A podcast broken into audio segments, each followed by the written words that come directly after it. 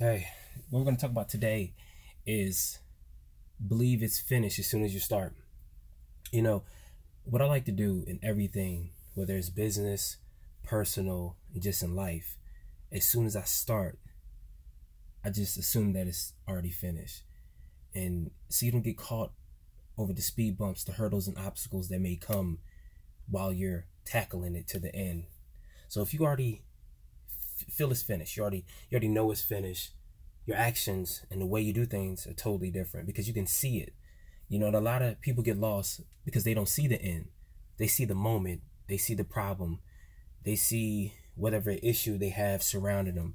They see the money in their pocket. They see what their neighbors are doing. They see what their partner's doing. But what you really need to do is focus on the end. So, for example, re- renovating a home you're in, in the home flipping business, you're gonna buy a piece of crap, and everybody around you is gonna see it as a piece of crap. So you're always gonna hear words of like, "Man, that's a piece of crap. You made a mistake. You messed up." But as soon as you buy that property, you have to see what what it's gonna look like or how you perceive it should be in the end. So everything you do, or how our spirit is connected with everything in life is, we kind of move without thinking most of the time, just like the brain and breathing. You don't think about breathing, but we breathe. So if you put that into life when it comes to action, imagine the growth you can actually have. So if you see that this home is done, it's completed, it's rehabbed, it's it's just beautiful, and it's at the point that someone can either live in it because you're looking for a renter, or to the point that you can flip it and sell it, you're seeing it.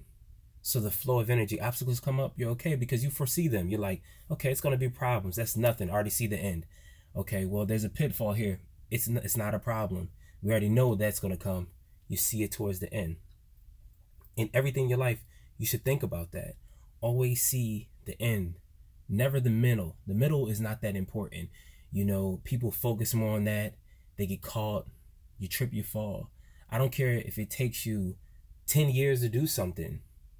You see it to the end. You see the ending of it, no matter how long it takes, how short it is you can just get the spirit of knowing that you got it done. And a lot of us don't do that. We trip over it. We just stop at that one. We face a brick wall. There's no brick wall if you already finished it. How's there a brick wall? Yeah, that wall could have been there, but you would have climbed over it. Yeah, it would have been a flood that happened. You would have swam through it. So we have to see things like that, which can get us that growth and, and get us closer to our pure selves and our talented selves. The, just the overall being of knowing that we're positive, motivated creatures that can be successful and no matter what right it is, whether it's business or personal, you know, you see that you have newborn kids and you're like, I'm going to be the best parent I can be to this child. You foresee them going to college. And you and you pick the college mentally that you think is great for your children or or you think they can get them that optimal success that could get them to a place that you've never seen before.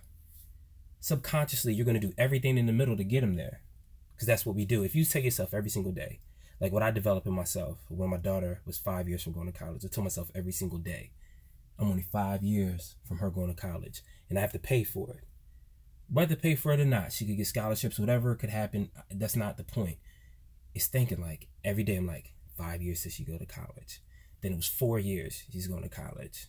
Then it was three years she's going to college. Now I'm at two and a half years and she'll be going to college. And you know, within those last five years, within his last two and a half years, if things were to just stop today, I could be in a place to provide for her and go to college.